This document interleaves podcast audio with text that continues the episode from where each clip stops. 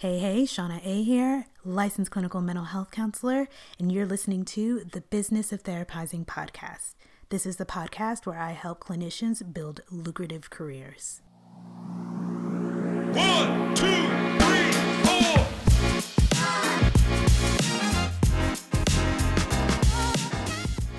So we have to talk because it looks like the mental health field is being gentrified and therapists are losing out big time. But you know who else is losing out? The clients. Why is this happening and what can we do about it is what we're going to be talking about in this podcast episode. So, first things first, what is gentrification?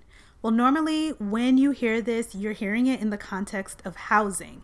And that's typically when you see the transformation of a community from low value to high value, meaning all of the property prices, all of the taxes, and such are going up in a very fast rate. So much so that the original inhabitants of that community are no longer able to live there. And when those original inhabitants begin to leave, this is called displacement. And when they're measuring gentrification, typically they measure that based on how many of the original inhabitants have been displaced, meaning how much of that community looked like how it originally had looked versus what it looks like now. So essentially, gentrification is when a community loses its original inhabitants because the cost has been driven up so high they can no longer afford or be able to live in that community. The community no longer looks like how it initially looked. So, what does this have to do with mental health?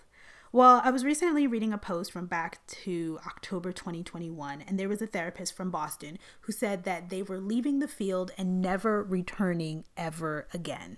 This therapist is now working in the tech industry because they got so overwhelmed and so burned out, and they did not want to return to their initial work because of the loss of their work life balance, that they are no longer therapists.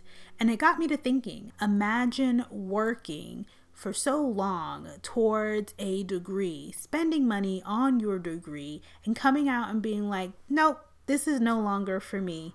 I'm too overwhelmed. I'm too frustrated.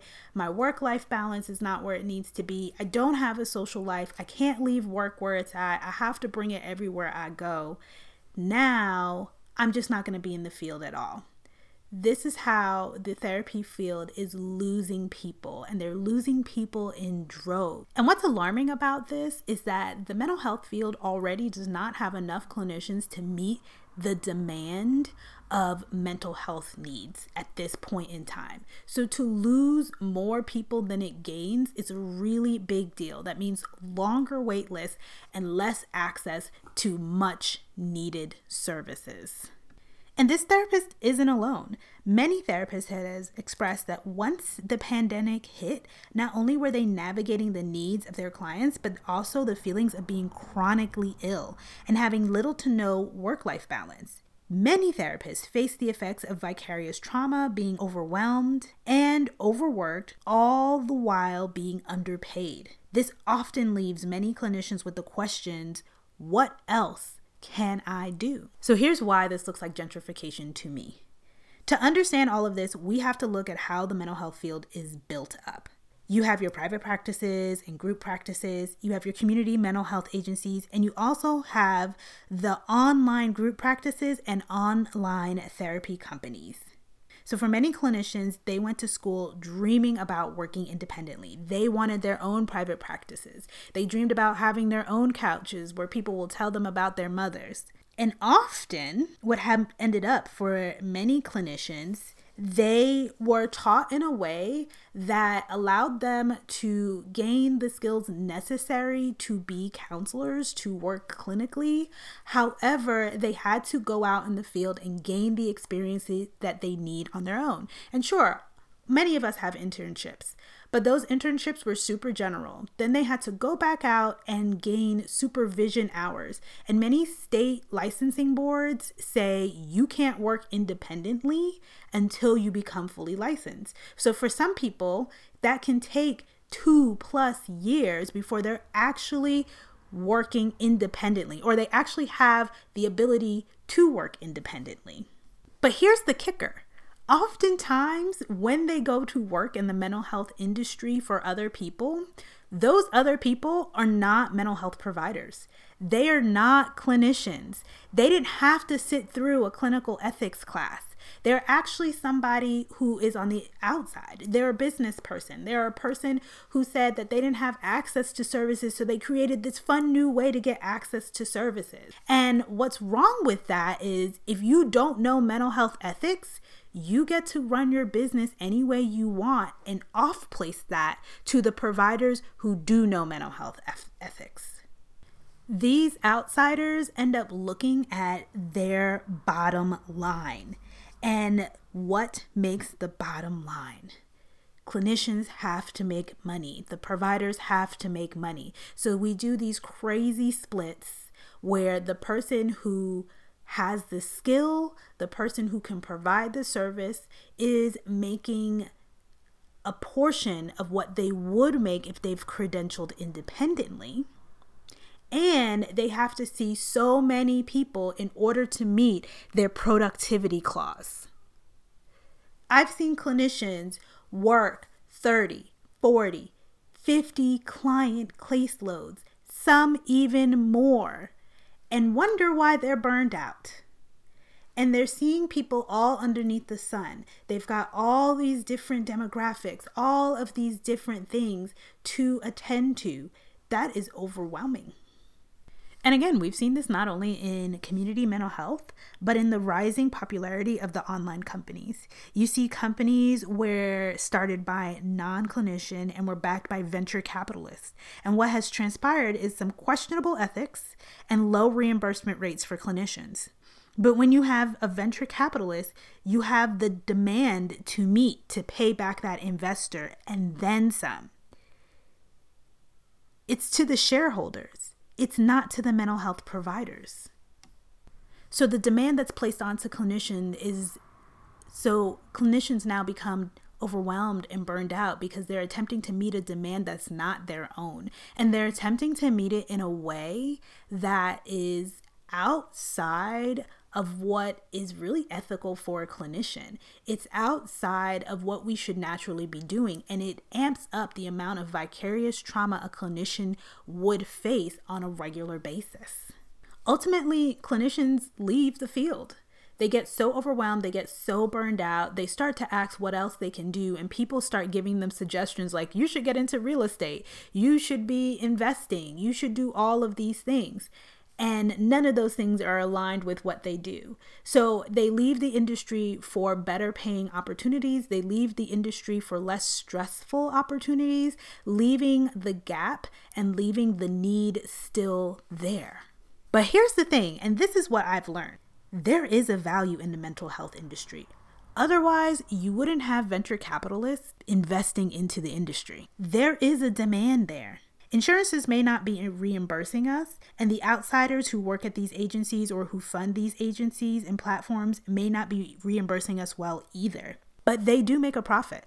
And when they don't, they drive harder onto clinicians to make sure that they do. How? They force large caseloads through productivity clauses and low reimbursement. They make you jump through 5011 hoops and red tape in order to get paid. And what happens with all of that? Therapists get tired, burned out, overwhelmed, and eventually they leave the field.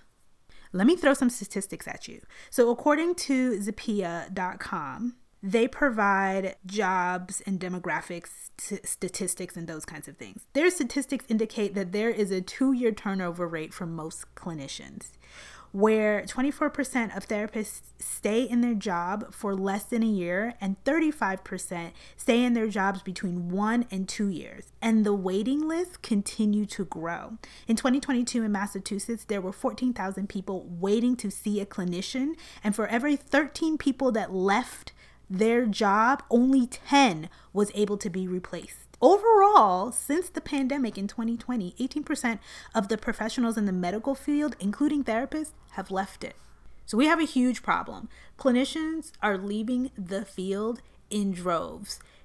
In droves. And there's a huge turnover rate for clinicians, and there's not enough to replace them.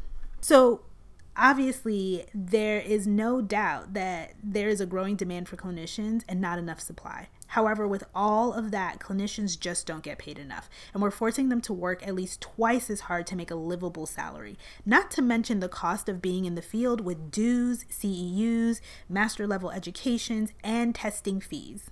The bottom line is the therapists are being displaced out of the field and the public loses. And we're seeing this in so many ways, right? So when there's not enough therapists, those in need have to go on waiting lists. When therapists don't get reimbursed by their insurance, therapists just don't credential with them. And then the cost gets offset to those who are trying to get into services. Those who can afford quality services will pay out of pocket. Those who can't will go without. When therapists go to work for organizations who engage in unethical practices or promote a quantity over quality culture, those in need suffer. Mental health therapists are hurt, but the public suffers the biggest loss in that they miss out on quality necessary care. So, how does this get fixed?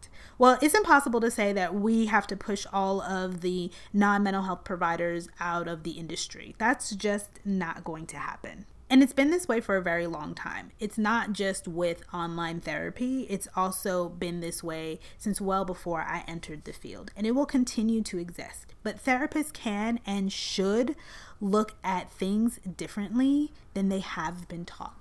You see, clinicians have always been trained behind the mark. Grad schools purposely leave out business information so that therapists enter the field having to rely on organizations to gain experience and beef up their counseling skills before attempting to go into private practice. This sets them up for exploitation. It also puts them further behind in an ever changing, growing world. Not all clinicians have the funds or the privilege to work out of the kindness of their hearts. Many got into the field to actually make a living.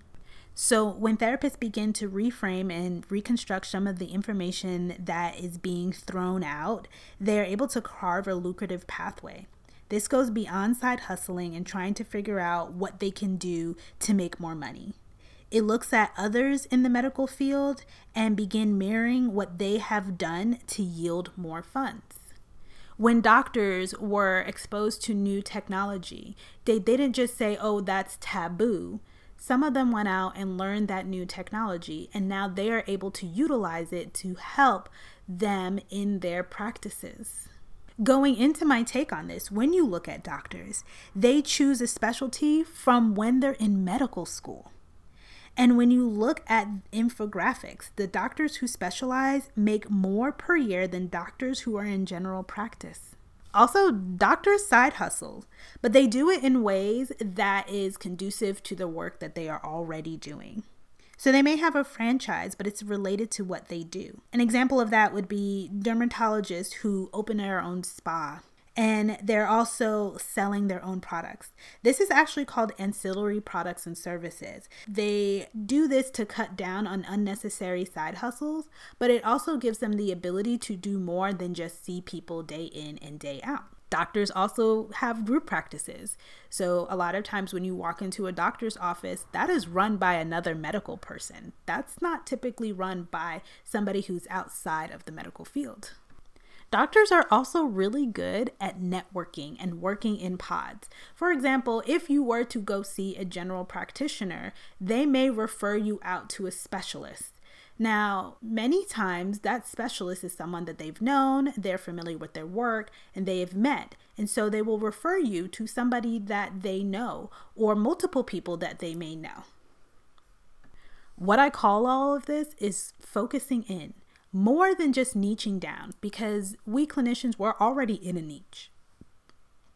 Our niche is health and wellness when we start to focus in and focus down, we start to look at particular problems. So we're going beyond health and wellness. We're going beyond saying we're just working with adults, we're just working with a specific diagnosis, and we're focusing on a specific issue.